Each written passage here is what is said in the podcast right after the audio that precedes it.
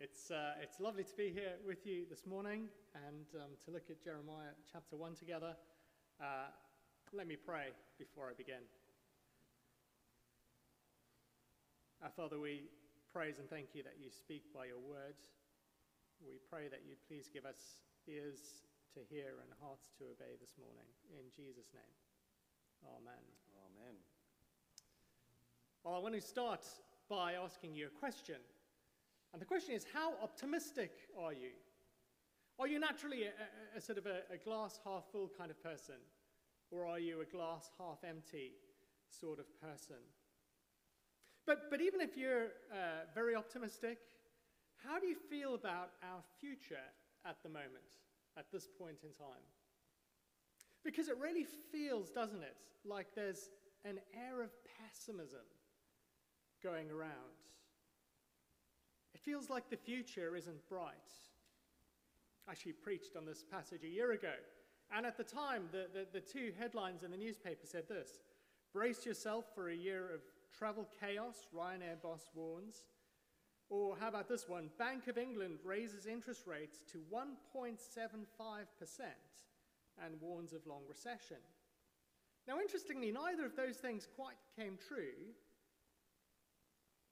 and yet, at the same time, a week ago, we had thousands and thousands of flights grounded because of air traffic control chaos.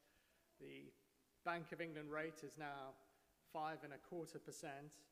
And I read an article on Thursday that was basically asking why is everything in Britain broken? It does just feel like there's this note of pessimism in the air. Our future looks poorer than our past. But if that's the case, I think that can really help us as we come to the book of Jeremiah this morning, particularly as we come to Jeremiah chapter 1. Because Jeremiah lived in times that were undeniably depressing. Not for nothing is Jeremiah often called the weeping prophet. Now, I'm not a prophet, and so I don't actually know what the future will bring any more than those headlines that weren't quite accurate. So I don't know if we're living through a short blip and then things will keep getting better, or if we're standing at the cusp of the long decline of our civilization. But either way, through Jeremiah, we're going to hear God's word. And God's word is both realistic, but it also brings hope. It brings hope even in times of total collapse. And so this morning, as we look at Jeremiah's calling in chapter 1, and we tune into God's message through him, there are three points that I'd like to look at. And those are that God speaks when the world is falling apart, that God warns of judgment, and that God's plan is resurrection. So, first, God speaks when the world is falling apart. Well, like anywhere else in the Bible, Jeremiah is written in a particular time and place. It comes in a particular context. And that's what it opens with the words of Jeremiah, son of Hilkiah, one of the priests at Anathoth in the territory of Benjamin. The word of the Lord came to him in the thirteenth year of the reign of Josiah, son of Amon, king of Judah, and through the reign of Jehoiakim, son of Josiah, king of Judah, down to the fifth month of the eleventh year of Zedekiah, son of Josiah, king of Judah, when the people of Jerusalem went into exile. And those last words of chapter 3, which we could so easily skip over, hold within them a whole world of grief when the people of Jerusalem went into exile. Now, for those who are rusty on their late 7th century history, 7th century BC, that is, here's, here's just a very quick summary of everything that's entailed by those few verses. So in 640 BC, at the age of eight, Josiah becomes king of Judah. He reigns on David's throne. And at the age of 18, anyway, Josiah reigns on David's throne. And at the age of 18, he begins some major reforms. So he finds a copy of the law of Moses, which was probably the book of Deuteronomy. And he goes about freeing the country, both from their political dominance which Assyria had over them at the time, but also the idolatry that came with belonging to Assyria. You see, in those days, when you allied with a nation, you also allied yourself with their gods. And so Josiah begins these reforms. And two years after that, it's at the height of these reforms that Jeremiah is called. That's where we are in Jeremiah chapter 1. Now, that is a significant year in lots of ways. It's also the year that Ashurbanipal dies. He was the last great king of Assyria, who were the superpower at the time. And so there's a collapse in Assyrian power. There's now this power vacuum in the area. And so in 612 BC, under Nebuchadnezzar, the Babylonians defeat the Assyrians. And then a few years later, in 609 BC, as you can read about in 2 Kings chapter 23, Pharaoh Necho of Egypt goes out against the um, Babylonians to the aid of Assyria, and Josiah tries to prevent this. So he goes to fight against Pharaoh. Josiah is killed in battle. But then a few years later, Babylon defeats Egypt. And so what happens is that Josiah's son Jehoiakim becomes a vassal of Babylon. In 597, he rebels against Nebuchadnezzar, comes with his armies against Jerusalem. He dies or is murdered, and his son Jehoiachin surrenders to Nebuchadnezzar. And that's the first exile. So Jehoiachin and others, like Ezekiel, are taken off into exile. Zedekiah, another son of Josiah, is made king. Tragically, after 10 years, Zedekiah rebels. Nebuchadnezzar comes back, besieges Jerusalem. The king is killed. The temple is destroyed. And anyone who is, or everyone who is anyone, is taken off to Babylon in exile, but not Jeremiah. Well, I'm almost certain you didn't follow all that. The short answer is that Josiah becomes king at the high point of Judah's history, probably the best point in Judah's history since Solomon was king. And 40 years later, he witnesses the total destruction and collapse of that kingdom. Those were the days that Jeremiah lived through the utter collapse and destruction of David's kingdom. I was trying to find a, a modern example that I could compare it to, and I, I'm afraid there just isn't one. It's the virtual disappearance of a country in just 40 years.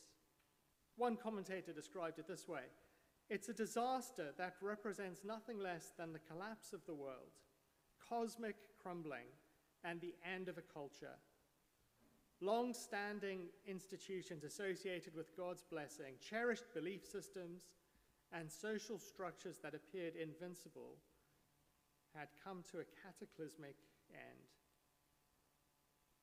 And those are the circumstances of Jeremiah's ministry.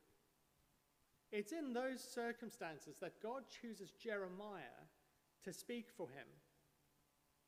During times of crisis, there are no end of experts are there, those who appoint themselves prophets and, and who try to speak authoritatively about what is happening.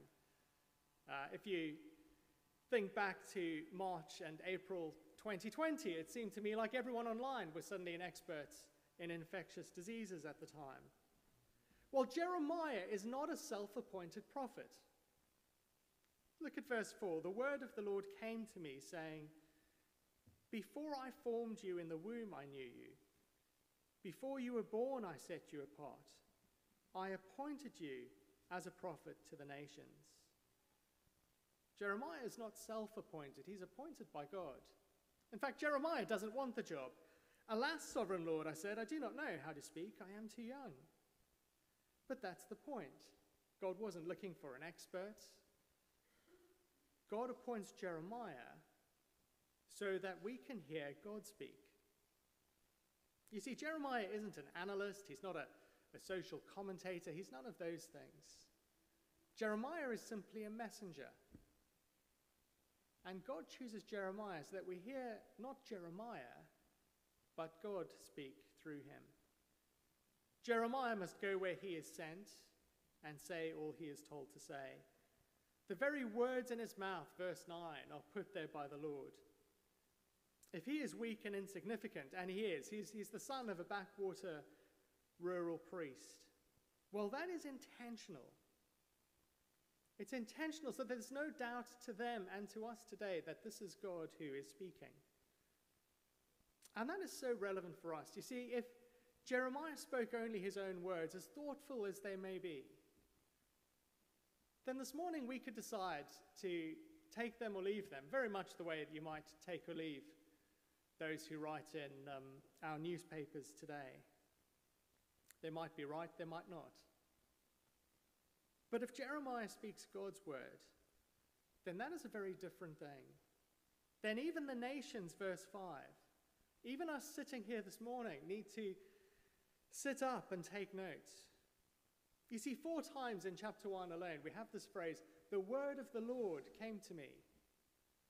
God is speaking. What does God have to say?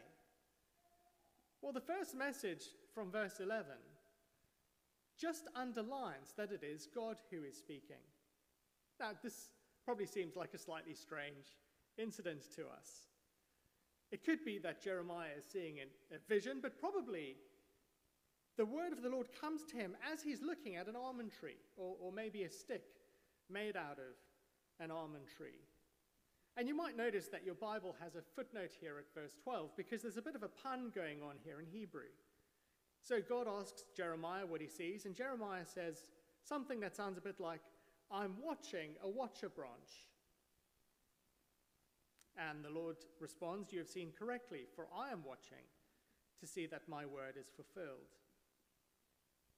I wonder if, if, Jeremiah had lived today, it would have been a little bit similar to the Lord speaking to Jeremiah as Jeremiah is looking at some spectacles.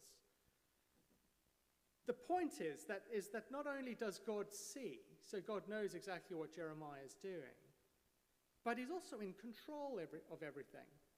So he's able to bring about exactly what he desires. In this case, that Jeremiah is looking at an almond branch when the word of the Lord comes to him. And so, as Jeremiah speaks, it's not just that he's passing on a message from the Lord, but of course, God's words will certainly be fulfilled. God speaks when the world is falling apart. But what is the message that he has? Well, our second point God warns of judgment. Verse 11 The word of the Lord came to me again. What do you see? I see a pot that is boiling, I answered. It is tilting toward us from the north. Again, it could be that Jeremiah is seeing a vision, but more likely he's, he's looking at a domestic scene, a pot boiling, as the word of the Lord comes to him. But this time, the meaning is altogether more ominous than the last message. You see, the pot represents God's judgment against his people. And just as it teeters at the point of tilting over and threatening to overflow everything in front of it, just imagine the perspective of an ant looking up at this boiling pot. So God is bringing enemies from the north against his people. Verse 15 Their kings will come and set up their thrones in the entrance of the gates of Jerusalem. They will come against all her surrounding walls and against all the towns of Judah. Now, these kings are not coming against the Lord, which is what we might expect. No, the Lord is bringing them to bring judgment against his people because they have forsaken him. Instead of worshipping the Lord, they had turned to idols. You see, the strange paradox that runs through the book of Jeremiah, I think one of the things I love about Jeremiah himself is, is that the greatest danger for Jeremiah isn't actually from the barbarians at the gate. Because Jeremiah speaks for the Lord, and they don't have an argument right now with the Lord. No, the opposition for Jeremiah will come from those who are opposed to the Lord from amongst his own countrymen the kings, the priests, even the common people. It's against them, verse 17, that he will have to stand firm. Verse 18, that the Lord will make Jeremiah a fortified city, an iron pillar, and a bronze wall. You see, Jeremiah will warn them that judgment is coming, and so they will turn against him, but will not overcome him. Now, I said perhaps it helps to be gloomy about the world today as we come to Jeremiah, because there are similarities between Jeremiah's world and our one. The country we live in has for centuries been a place where there was a very basic shared confession that Jesus Christ is Lord. Even if not everyone would have acknowledged him as their personal Lord and Savior, that was still the air that everyone breathed. In recent times, authors like Tom Holland in his book Dominion or, or Glen Scrivener in his book The Air We Breathe have, have shown how so much of what our society takes for granted is actually the fruit of Christianity. So, Glen, for example, in his book lists equality, compassion, consent, enlightenment, science, freedom, and progress. All things that are actually the fruit of our Christian heritage. And I think to Glen's list, we can add the fact that, that basically the shape of all our significant institutions, from parliament to our courts to schools and universities, even marriage and the family, comes from Christianity. But while we still enjoy some of those fruits of Christianity, our country, like Judah in the 6th century BC, has increasingly forsaken the God of our fathers. I don't think it's controversial to say that the confession that Jesus Christ is Lord is no longer meaningfully held by most people. And what that means for our society is that we're, living in a society that was built on the rock that is Jesus and his word, as Jesus describes that in Matthew 17. And we've uprooted from the rock and moved it and dumped it on the sand. We've effectively knocked away the foundations our society was built upon. It's a great experiment to discover what will happen when the rain comes down and the streams rise up and the wind blows and beats against that house. You see, what happens when we move away from our Christian foundations? Now, not even those, or, or, I should say many, who are not Christians, like Tom Holland, are, are starting to realize what this means. So, take, for example, the post liberal feminist Louise Perry. She's written a book called The Case Against the Sexual Revolution. And she basically argues, very persuasively, I think, that the sexual revolution has been bad for society, and for women in particular. Now, that's quite a thing to say today when the, the so called sex positive message is almost accepted wisdom in our society. Turns out that the sexual revolution is good for everyone except women in particular, children, and most men. Now, Louise Perry isn't a Christian. She's making her arguments from evolutionary psychology to try to get her point across. But she ends up arguing for what are basically Christian sexual ethics above all the goodness of marriage. And actually, in a podcast with Glen Scrivener, she, she effectively concedes that point that everything she is advocating derives from Christianity. The question, though, is, is, is whether apart from those things, whether apart from Christ, her project can work. Can we have Christian sexual ethics apart from Christ? The signs aren't good. Since 2020, the institution of marriage as a Christian institution has essentially been abolished in this country through the enactment of no fault divorce. You see, that's changed divorce from being a tragic necessity when one partner in a marriage has already broken their vows beyond fixing to a matter of convenience. I mean, imagine if our marriage vows reflected that reality. Couples would say, until death do us part, or I decide I feel like a change. And actually, the same is true for all our institutions.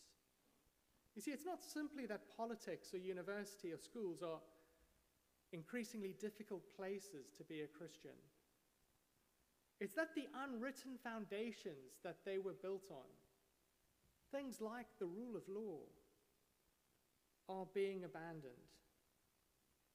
And the ultimate consequence of this could be terrible.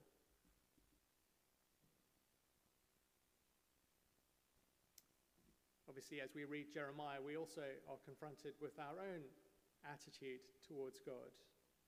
But I think as we look at Jeremiah chapter 1 and the words that God gives Jeremiah, the Holy Spirit reminds us of the primary task that God has given to his church. You see, at the coming of the Holy Spirit at Pentecost, the task of prophecy is now given to the whole church. And just as Jeremiah was sent to bring warning of God's judgment against the people of his day, we are too sent with a prophetic task to proclaim the message that Jesus Christ is Lord. Perhaps to our society, that Jesus Christ remains Lord. That is the task of the church in every age. Yet, as Jeremiah shows us, in an age where people are turning their back on the Lord, there is an increased urgency to that task. Jesus Christ is Lord, and his words are the only rock on which the wise builder builds. The alternative is to invite disaster. And so, as we do that, we want to try to do it as winsomely and persuasively as possible. And I think that they're good examples that we can see of how to do that.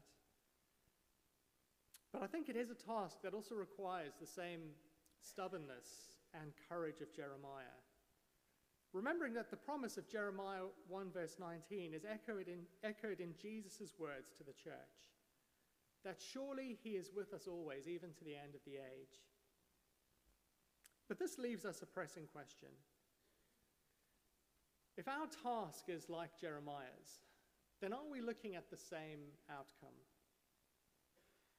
Jeremiah's preaching didn't stop the collapse of Jerusalem.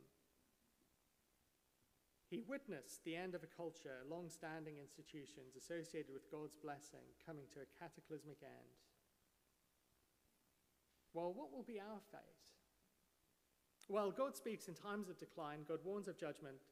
But our final point this morning God, God's plan is resurrection. When God calls Jeremiah, I think he summarizes Jeremiah's mission in Jeremiah 1, verse 10. I think if you want to understand the whole shape of the book of Jeremiah, that's a good place to start. And that verse says this See, today I appoint you over nations and kingdoms to uproot and tear down, to destroy and overthrow, to build and to plant.